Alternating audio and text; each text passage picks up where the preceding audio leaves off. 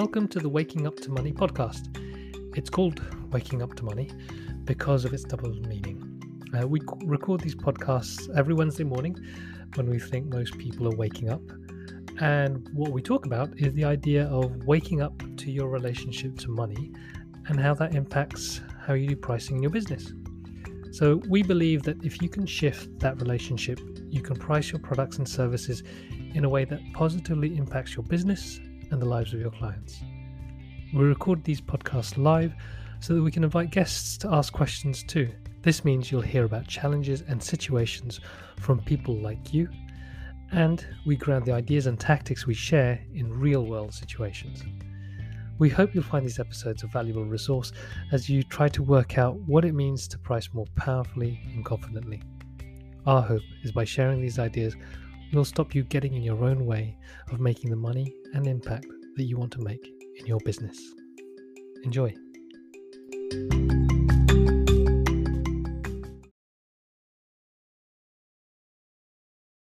builds and builds and builds.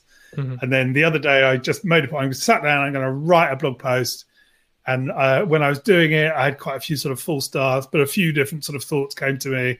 I kind of rewrote one about sort of three times, then had one and kind of hmm. published it.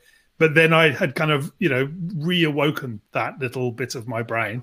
So hmm. then the next morning, I like, no, I'm just going to write. And I had a few sort of thoughts which had come out of the writing from the day before, but and then also just the habit, the not the habit, the practice. The my brain remembered how to do it, so I could just start kind of writing things, and then on and on and on and on. So it's you know, that thing. Just the more I do it, the easier it is. And so don't do things like content calendar because one, I read what I wrote the day before, the day afterwards. So there's a, you know, some sort of thread in my mind at least. Yeah. What speaks to me is there's the well the the, the block I've had is the creative process because like a lot of time I would start with writing a blog post saying I need to have a blog post done by this mm. s- hour Yeah, and how that really didn't help and rather yeah, it felt too much pressure and I needed to make it make sense while actually starting a process of just getting words on paper and then a lot of the time when I do that what I wanted to write at the beginning it doesn't end up the thing that I actually write but it feels a lot more satisfying yeah. because the the right the right topic emerges or and the thing that I've had to deal with is nothing emerges Mm, and that's okay yeah. Mm. for those of you who've stumbled into this conversation Waking up to know. writing. waking up to writing. we're just yeah, we're just talking about how our morning has started, and, and Ben was just sharing his his writing practice that um, he's kicked off. I'd be curious, any of you here listening, do you have a regular writing practice? Uh, please type into the chat, say yay or nay, or yes, and this is what I do, or no, I fucking hate it, and this is why. Um, it would be nice to get a uh, to to know that there's people out there. I think we got twelve of you here today. It looks like at the moment. Um, it usually builds up over the time of the webinar. Uh, so for those of you who are new to this, or um, uh, and if you're not, I'm going to say it anyway. this is a regular webinar that Ben and I put together.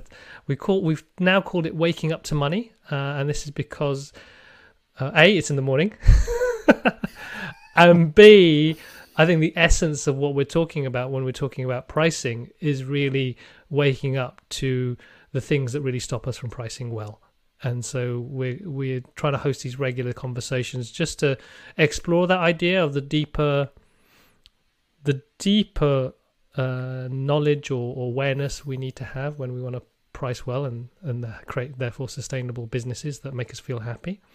Uh, but we'd also love to hear your questions uh, and your thoughts, uh, and and we invite you know people to come up live and, and to share that. Uh, and so, if if there's uh, if you have a question, um, particularly on the topic today, which is what if your clients knew that you were doing a pricing course? Is that okay? Would you scare them off? Uh, so if it's anything around that topic, uh, you have a question or any question around pricing, uh, please post it either in the chat or there's an ask a question feature on Crowdcast, which really helps us um, pick out the questions. And also, you can vote them up and down. So, if there's a question there that's already been posted that you find really interesting or you'd love to hear answered, then you can just vote it up. And then we'll invite, if you want the person who's asked the question. Can we vote it down then? Oh, we can vote it down. we can delete it. we have full control. You know? Wow, the power.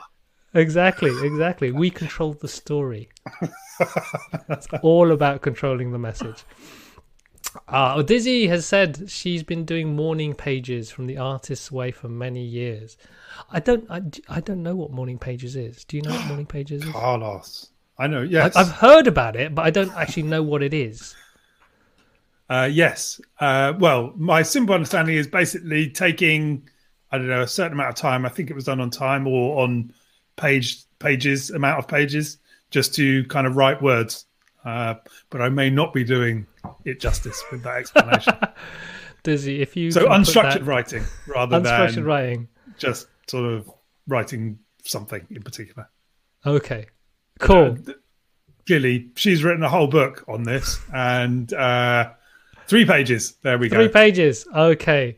All right. So she, uh, Alex is, has tried to dabble, but sustaining it is a challenge. Yes, it is. It, it, in the end, it is. It's like ha- good habits, hard to start, easy to quit. a literal download. There we go. ah, brilliant. Uh, so, in my words, uh, brain vomit. Um, cool. Well, that that is a bit of a sidetrack there. Which I think actually we've been talking about the idea of writing and storytelling and how that could relate to pricing and money stories. Uh, and so, watch this space. We are throwing around some ideas with a good friend Marianne Powell, who is who's been doing some writing workshops for us in the community. So, the, we were looking to see how to integrate that because there's something interesting there. But in the meantime, are we allowed? Is it okay for our clients to know that we're learning about pricing, Ben? And actually, maybe starting off, or I'll, I'll, I'll propose two ways to do this. We could start off by saying why we think it's not a good idea, or why we would might think it's not a good idea, and then maybe we can go into why we think it's a good idea. And of mm. course, we've got vested interest because we're doing a pricing course. anyway, we can convince you all to do the pricing course.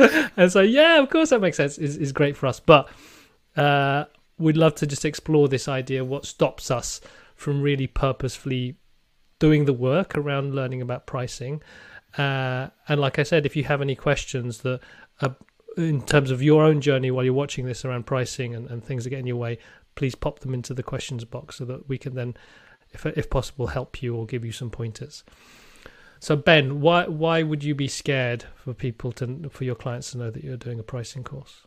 I would not be scared. No, that wasn't the question. Um, so I think yeah, as you sort of alluded to, kind of unashamedly, I think the reason this thought came up is was thinking about marketing the course, thinking about marketing anything really, the marketing and selling of anything, uh, and um, you know one of the most important things for other people who are considering to sort of buy the thing, do the thing, whatever it is that you might be offering, is that other people have done it.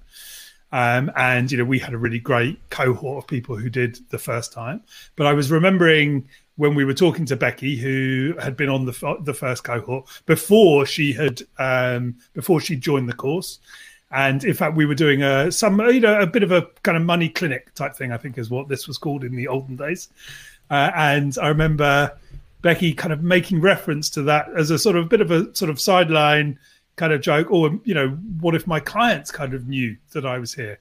And we sort of spoke about it a little bit at the time, but I kind of had that sort of thought then kind of percolate, percolating um, kind of ever since. And then I was thinking about it in the context of the pricing course for kind of everybody who went on the pricing course and you know kind of all the great sort of community and sort of learning that kind of happened with that but was then sort of thinking well maybe there is actually a little bit of a, um, a kind of an obstacle which is worth calling out here which is you know maybe people have and you know feel free to kind of agree or disagree and drop it into the comments but maybe people have this sort of question this sort of doubt, uh, or I'm not sure kind of best how to kind of categorize it, but this sort of feeling that somehow if I am getting better at pricing, that I'm winning and my clients are losing, maybe because somehow I'm tricking them or I'm extracting more from them.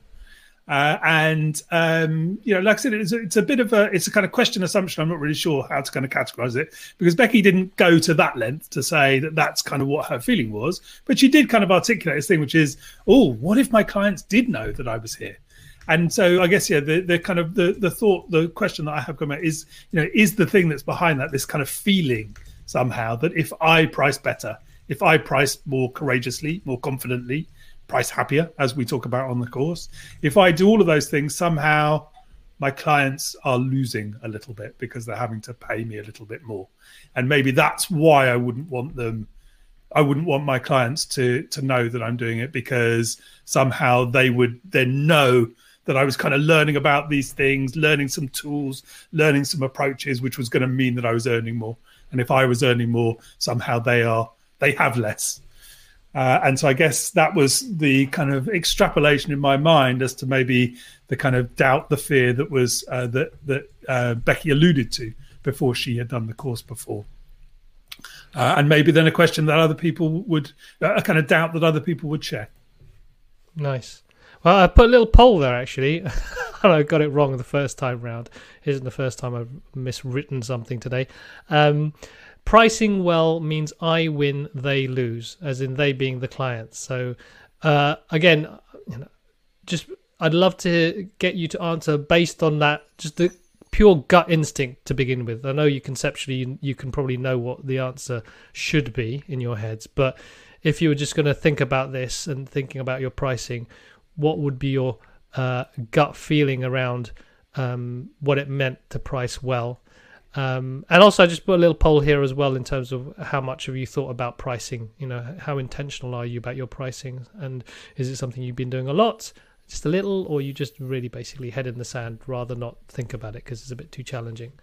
Um, and it'd, be, it'd give us a feel as well for for the the energy in the room and the the needs in the room really because we want to be guided more by your needs and what what would be a useful uh, stuff to share with you um I, I I would say my gut feeling at the beginning when I was thinking about pricing, particularly um, even when we were running a service business, there was this thing about um, there's an awkward feeling that uh, pricing more meant it would hurt them. And there's something around actually, I remember saying if it didn't make people feel uncomfortable, then you were pricing too low. And I, I, and while in one hand intellectually that makes sense, it didn't feel right. it was like, oh, why do I want them to feel bad? and and so there's this thing then that kind of sort of stopped me from being a bit more free with thinking about price. I don't know if that if that's something that you've encountered or you've heard in your experiences, Ben.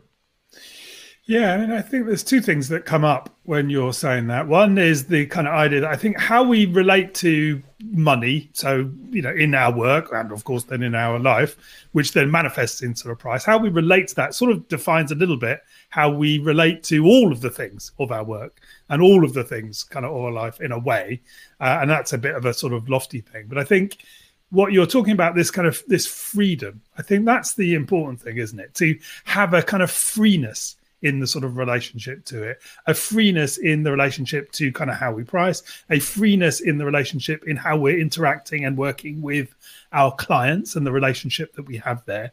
So that it's not all about the money. Because I think where where you were sort of where you kind of alluding to asking the question behind the, the the thought behind the poll a little bit like is this too complicated a thing to kind of get you too too big a thing to get your head around i think where it feels that way for people it's because we're sort of elevating the importance of money too much in some respects. And, you know, clearly that sounds like a weird thing to say because we're talking about money here. But I think what we're talking about, you know, the other thing you started to reference, which I think is actually really important, is freeness. Yeah. I mean, using money, using price as a weapon to kind of make your clients feel kind of weak and a bit beaten and a bit kind of sick in their stomach is clearly ultimately not really very good for, for anybody. Um, and I think, you know, really our intent and what we kind of want to help people kind of enjoy the benefit really is that there is a bit more freeness to it. Because if there is a bit more freeness to the relationship to the money which kind of manifests in how we price there's a bit more kind of freeness in the relationship to the client a bit more of a symbiotic relationship with the client. You know a bit more like you know i'm into you know i'm invested in your good outcome and you're invested in my good outcome so this kind of feeling of kind of working together and the more you get that feeling of working together with your clients, the more valuable you're going to be. And the kind of essence of everything that we're talking about is the more valuable that you are, the more opportunity there is then to share in that that value. But it's kind of, you know, you say again, whilst it is kind of weird in the context of talking about money and a, and a pricing course, I, I think the kind of realization I was having as you were sort of talking about that actually what we're really talking about is how you can um, kind of reduce the importance of money actually make money, make price feel less less of important because when it when we put it up, it it's the most important thing or it's the hardest thing. We're kind of investing a huge amount in it.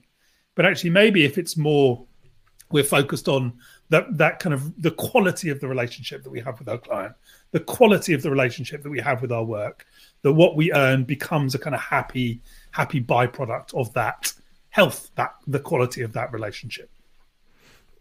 We have a question or a comment here from Kate. And she says, uh, Surely you want your client to be delighted they have found a solution to their problem. And that's the value. I assume you, you agree wholeheartedly with that then. Yeah, absolutely. Absolutely. And, and I think, you know, exactly what you're saying, Kate, is that's kind of totally right. And what, you know, the more you are kind of not focused on that um, you know, the less able you're going to be to provide the solution. And if you're kind of distracted, worried, kind of sort of about money, you're not really wholly invested in helping the clients solve their problem. Um, and if you're not really wholly invested in that, then you know the value of your work is less. So yeah, I think that sums it up very well, Kate. Thank you for that. So I'm going to push that a bit further now so you you found a solution that delights your customer and thinks, oh yeah, there's value there. I need that solved. Then there's putting a number to that value. So, Kate, I'd be curious to hear from you how you think about that in terms of okay, um, you know, there is a problem that's worth solving here, and the client really needs it solving. Uh, then, how do you put, or what? How have you thought about putting a number to that? uh, and maybe Ben, you can I don't know if you want to talk to that because there's ultimately there's that that's the next step I feel. Mm. Yeah, yeah. I mean that's clearly the a kind of a critical a critical step, and certainly for me the way that I've always kind of uh, sort of worked with that and what we then talk about on the course is actually is helping your client kind of explore what the value of solving the problem is. Uh, and you know, in in kind of easy situations, there is there's some sort of tangible outcome, some tangible return. Uh, like you know, you made reference to when you had a service business. Same same with me. You have an agency, and there might be something kind of tangible you're working on. The client, the reason that the the the problem that the client wants solving can be easily quantified. They want more customers. They want customers to spend more. They want customers to spend longer. They want customers to introduce other people. I don't know all, all, all, of these things, which are a bit more kind of quantifiable, a bit easier to to put a kind of an absolute kind of number on, and exploring really what the client's kind of motivation is uh, is a kind of hugely important part of this whole kind of process of getting to the place of being able to understand what something is worth. Because even where there isn't an, a, a kind of quantifiable, a tangible thing, actually there is still value, which is why the client is buying. And so, kind of helping them with kind of references, helping them with discussion, helping them with kind of exploration, start to kind of feel out what the kind of financial value of your service might be, even if it's qualitative, starts to point to what it is worth to the client, what solving the problem is worth to the client. Kate has some interesting points. So I think this is an opportunity uh, rather than to just w- try and guess from your your words on the chat um, the real you know the essence of the context that you you're working with. Would you like to join us, Kate? And maybe you can talk a bit more to the issue. The issue that you uh, hear is about having different prices for different clients, and then what that means each time, trying to find the number. So, if you're up for that, please say that in the chat, and we can um, bring you up to to have a little little bit of a discussion around it and see if we can offer some thoughts and ideas that are grounded in a reality rather than us just talking a bit too theoretically about this stuff. Mm. Um, so th- let us know. In the meantime, um, it's interesting. You know, we talk about on the course, or the thing that springs to mind when when we're talking about what governs the number. Um, there's this idea of an anchor. I think you talk about Ben. Mhm. Uh, and one of the anchors in my mind is the market rate. So when we were building a website, building websites for people, there was like kind of this anchor in the ether. It wasn't even like nailed down. Kate's getting out of the running. I love this. This is why it's so great. This, this is live. You wouldn't have Pajamas. planned this. Pajamas. Charles. um, but um, like as a web design agency, I I thinking back now, the the kind of the invisible anchor was the day rate, the day rate of a developer or day rate of a designer, and that was the kind of the perception I think a lot of clients would come as they shopped around, they'd understood a day rate or or and and they'd said okay, they're kind of basing what how much we were worth based on that. Uh and so that that was a hindrance to us. Um and so and uh, so you know in terms of the freeness we were less free because that was the thing that we were working with. Um so I'd be curious, and uh, if anyone else out there who's had that similar kind of experience, how would you? What would you have told me, Ben, in those days? Mm. Yeah, I mean it's interesting. So you used the you introduced the idea of kind of anchor, which we do sort of talk about, which is essentially the the kind of first figure that a client or customer has in mind, from which they consider everything else. Uh, and actually, you were sort of talking about it a little bit in the concept of like a negative anchor, know, the market rate, because of course there's no such thing as a market rate. We tell ourselves there is a thing such as a market rate, like my competitors all charge this, or if you want a website from a company like mine, it costs that, or if you want coaching from somebody like me, it costs that. But actually, there is no market rate. That is totally an illusion and a story that we tell ourselves.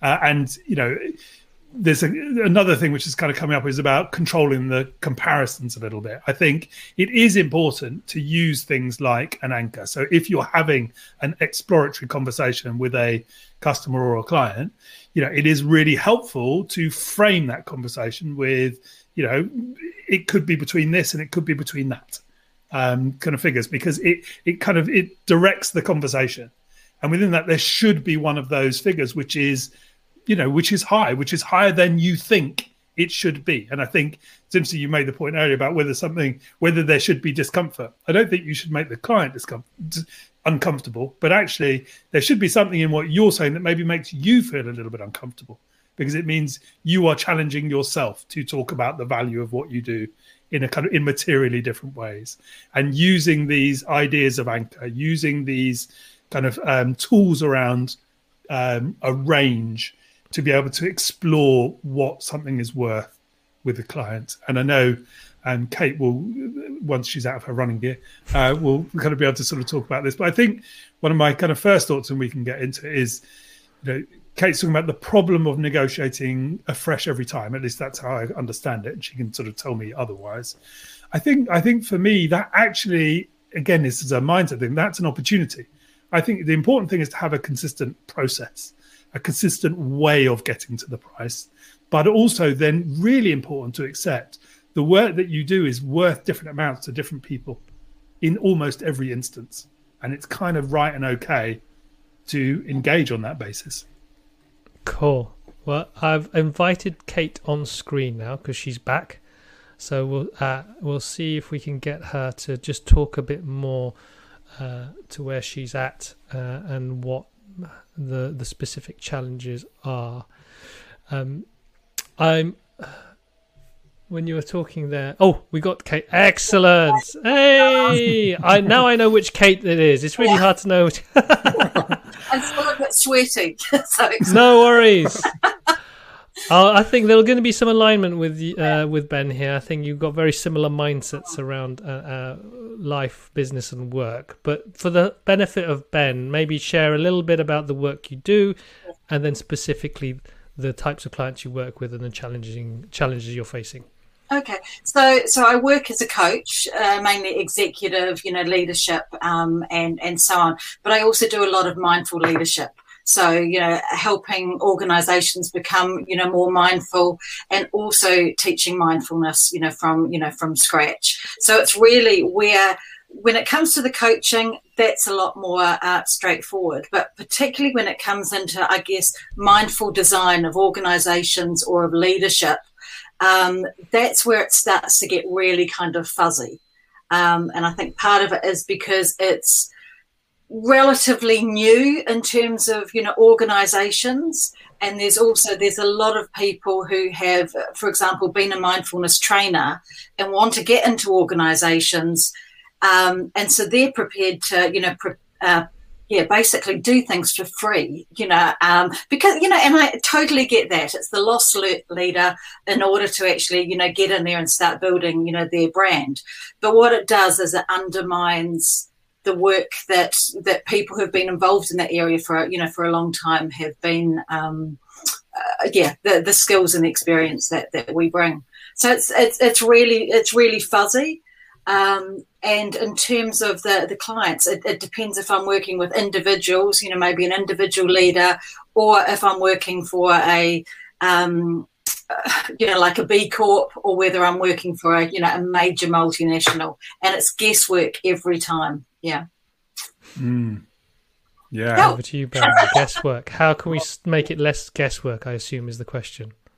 Yeah. Well, thank you, Kate, for coming and joining us in our sort of radio stroke webinar studio uh, out of your running gear. it's um, jersey drone on top. anyway, um, so yeah, there's there's loads of really rich stuff in your question, and there's loads of different kind of aspects to it. One, you know, the, the thing around everybody or lots of people in the space offering things for free to get in the door and what to do about that. You know, like that probably warrants a whole radio show in its kind of own right. You know, mm. my kind of feeling around that is, you know, this is all about, you know, money is a hugely important signal, right? Mm. And whenever a client or customer, whatever, is considering buying you, they're spending the whole time looking for signals. Mm. And they're signals that we either consciously are projecting or signals that we are blindly mm. projecting. Mm. And money is a hugely important one. And so is free, right? And actually, where a client, where where a supplier is offering something for free, they're sending a quite a clear signal about value because whether we like it or not, yeah. you know, we basically equate money with a measure of value. Hmm. Uh, and I know from my own experience, actually, where we, when I was running my last business, where we shift from trying to charge not very much because we took the view, which was it was better to get a relationship going, that I was just a hiding to nothing, basically. We didn't actually get anywhere until I accidentally put the prices up by about 20 times on one conversation. And that client bought straight away. And that's really what one of the key things which kind of got me thinking about this was actually being much more expensive made it much easier for our client to buy what we were doing. So that is just kind of, sort of one point. And the thing around that is if I had planned that scenario that I was in in that one situation, I probably never would have done it. It was a bit of a slip of the tongue and but it was a really kind of fortuitous slip of the tongue because I was able to kind of see the the the kind of benefit of doing it. So just on the on the point around um, the kind of free thing, I think there's a really important positioning to hold your line with that, and where where a client is basically just super swayed by the idea of free, then maybe they don't really appreciate the value of what you're doing, and then maybe they're not going to be the right kind of client because once we have started with free it's quite difficult to reframe that value in your in their mind. Um, and so one, one thing I would say that's not to say that you don't use other things like you do charge them. Some of the stuff you do charge them. You do say there is a there is a cost, there is an investment in this because it's important. But you know, you can say if it doesn't work out for you, you can have the money back, or it's kind of you know there are other ways of basically making it an easier purchase decision of de-risking it but never, you know, offering free. I think leave that to the masses and reinforce your position Yeah. Uh, by Yeah. by standing behind the expertise that you have. I appreciate that wasn't actually your question. That was just something that I kind of picked up on at the beginning. Yeah, it, it wasn't really a question. They were more sort of observations. Mm, yeah.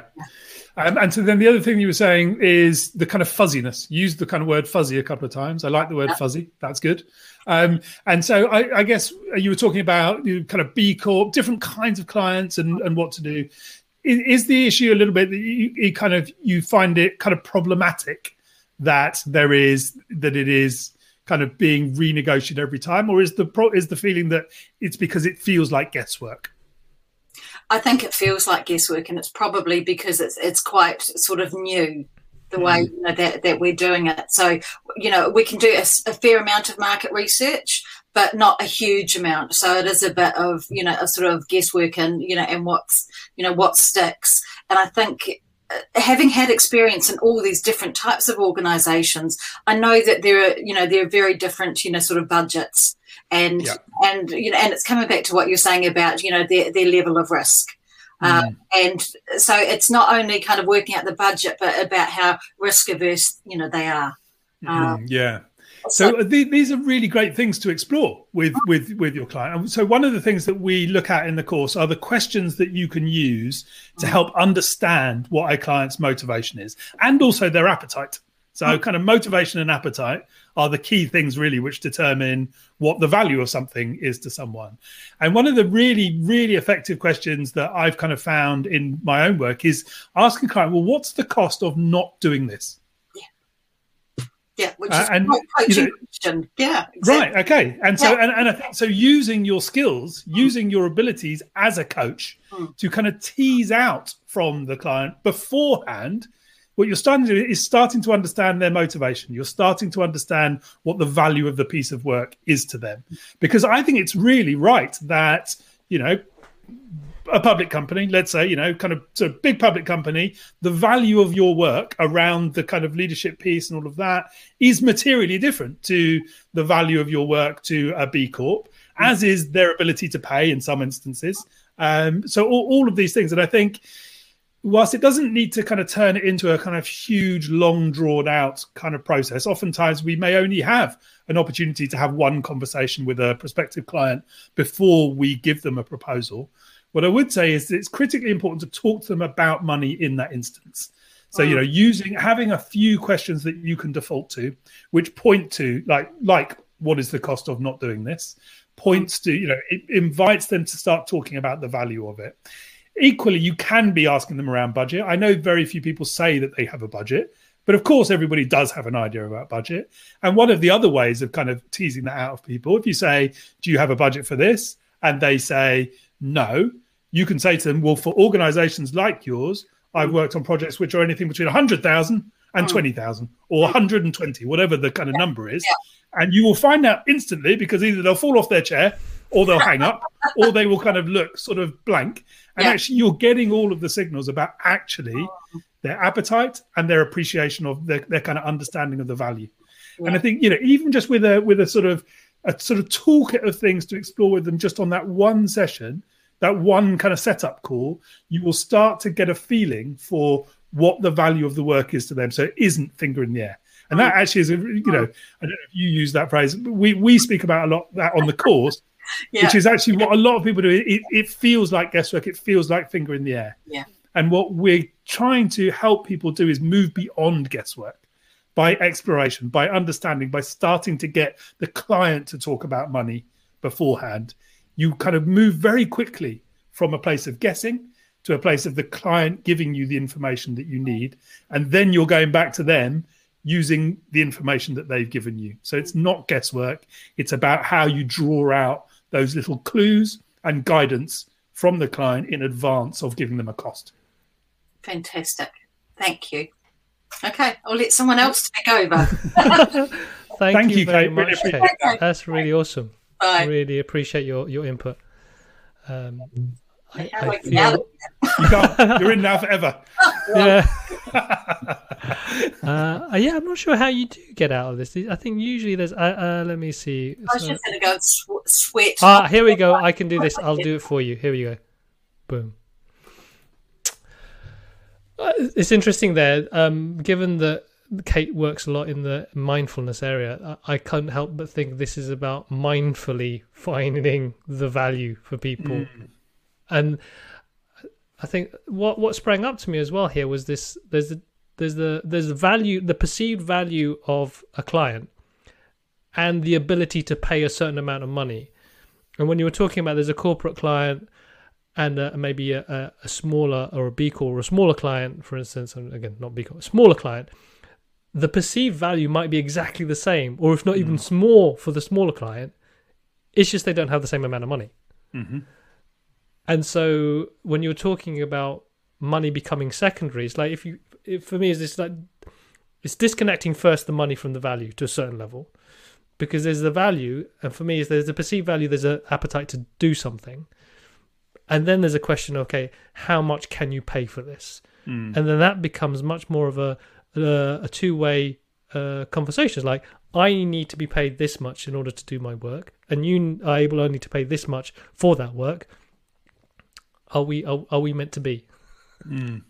I don't know if that if that's uh, confused things more, but that's what came up when you were, when you started talking about the value and the appetite and the and the perception of value there. Mm.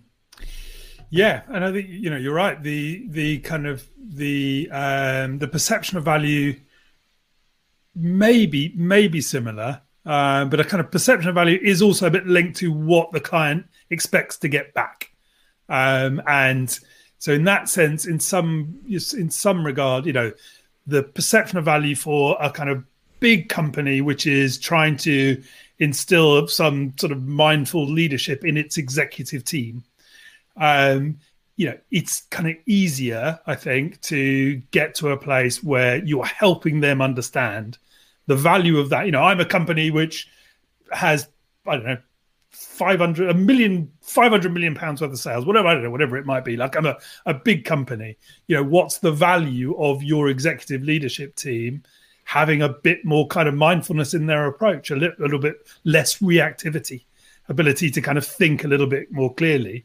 I think you know you can you could lead that client to a place where they understand the value of that in quite material ways that's potentially very very large given the start point. Whereas if I'm a small business, I'm a one person or I'm me and a business partner. the perception of value, i.e., the feeling like the problem is solved, feels very very great.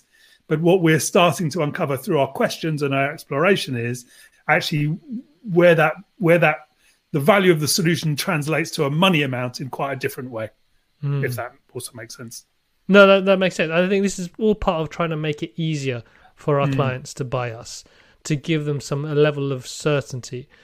And for me, this whole conversation this morning is how this idea of learning about how to price is less about a kind of a confrontation of like how can I equip myself with the, the weapons in order to beat my client, but how do we actually create more of a dialogue so there's a real clear mutual understanding so that we both come to the same conclusion about this is worth this much and that's why we're going to work together.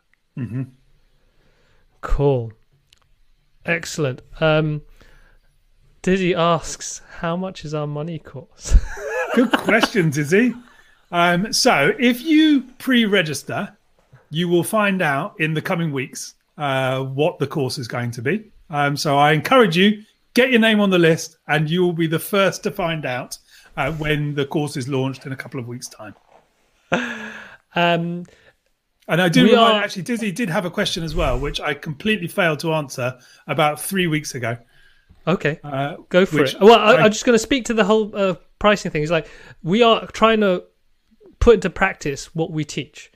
And um, the value of this course is, is really you know uh, like i said it's truly getting an understanding of who it is we're going to have on the program and the kind of changes we're going to make. And we have a we have an idea of what it is but the more we know of who's interested in it the more we can actually pitch it at the right level so that the people who get on board really commit to it. And so it's it's it's we're to be brutally honest we're still trying to hone in on the right number because there's lots of ways that we can do this but at the same time this is part of what we're trying to tell you is like this isn't just okay uh, the price is this and, and just get on board. But we will give you if you do pre-register, we will let you know, and then you you'll have a choice as to say is that valuable to you. And So- the purpose of these webinars is to help you understand actually this is the kind of stuff that you'll learn and the shifts you'll make. You said you wanted to have a you had a question you wanted to answer from Dizzy. Yeah, so ask, had asked a question the other week, which we didn't didn't get to. And just a point there. So, uh, is it expensive? Joke. No, it's not expensive, but it's extremely valuable, which is a very different thing.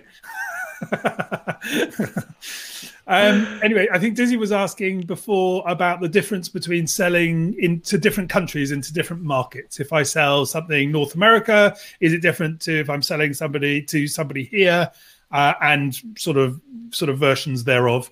Um, the the international markets, yes. So um, the point around that, Dizzy, is about the international markets. I think the, the thing that we're interested in, like I was also just talking about with Kate, is a process and having a consistent process that you can use every time in every conversation that you have, so that the each client that you speak to is able to be invited and encouraged to pay what it's worth to them. So it's never to say, "Oh, I'm selling in North America, therefore."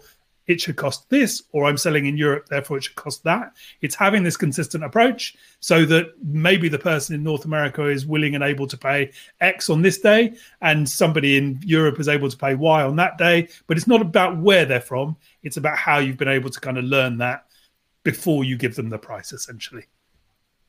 Yes, exactly. And rather than rather than feel like you're reinventing the wheel every single time, we hope that you know our wish is you'll be equipped with many, more tools to, like Ben said, to ask the right questions and get the right signals, so that you can then be more confident and not be apologetic about the the price you want to charge. Awesome, cool. Well, again, another emergent journey. Mm. Thank you very much, Kate, for, for prompting us with uh, with your thoughts and uh, yeah direction on uh, how we could uh, sort of communicate more about you know the value of understanding how to price well. Any any final thoughts, Ben? Um, the only final thought, which isn't really in response to um, the questions, is that the two things which kind of feel like are coming up a little bit. One, this thing around getting away from guesswork pricing, getting away from finger in the air pricing. Uh, feels like it should be something we would should talk about more.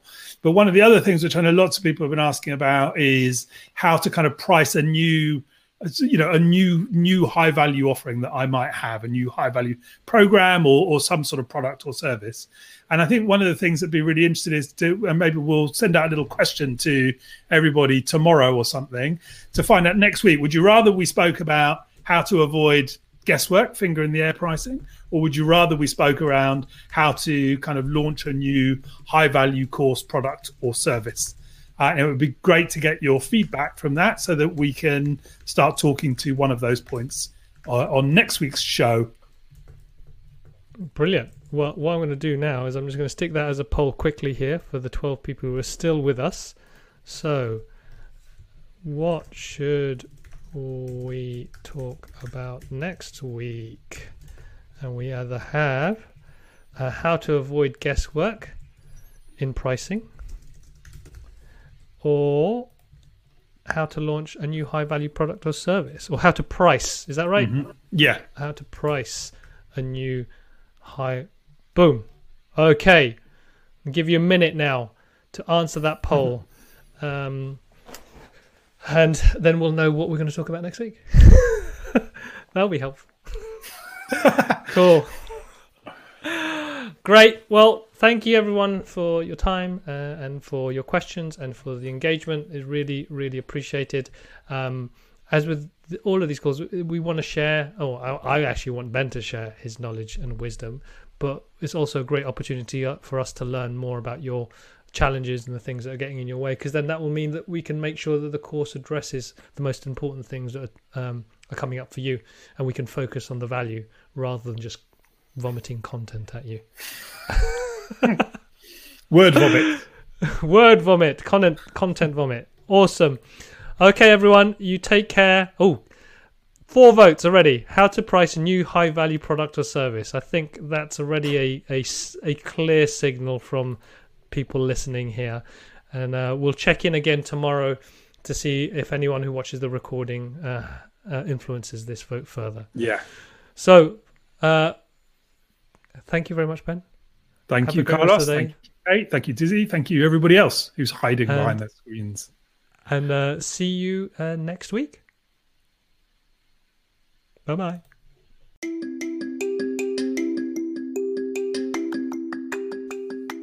Thank you for listening to our Waking Up to Money podcast. We hope you found it useful. If you're new to this podcast and this idea of waking up to money, then you may be interested in our Happy Pricing Manifesto and course. Go to our website at happypricing.co, where you can download the manifesto and also get a copy of our Happy Pricing Canvas. The manifesto is our declaration of what we believe is important for pricing well and pricing happy. The canvas is a tool to help you make sense of the prices you currently set and what you can do to price more methodically and confidently. Twice a year, we also run our Happy Pricing course, where you'll get the chance to learn more deeply the ideas we share on the podcast with the guidance and support of Ben and the cohort of like minded peers who'll be doing the course with you. Please register to the course if you'd like to get alerted of when we're running it next. Go to uh, the website, again, happypricing.co forward slash course. Also, please remember to follow us on Spotify and to share this episode and links to the podcast with any friends you think would find it useful.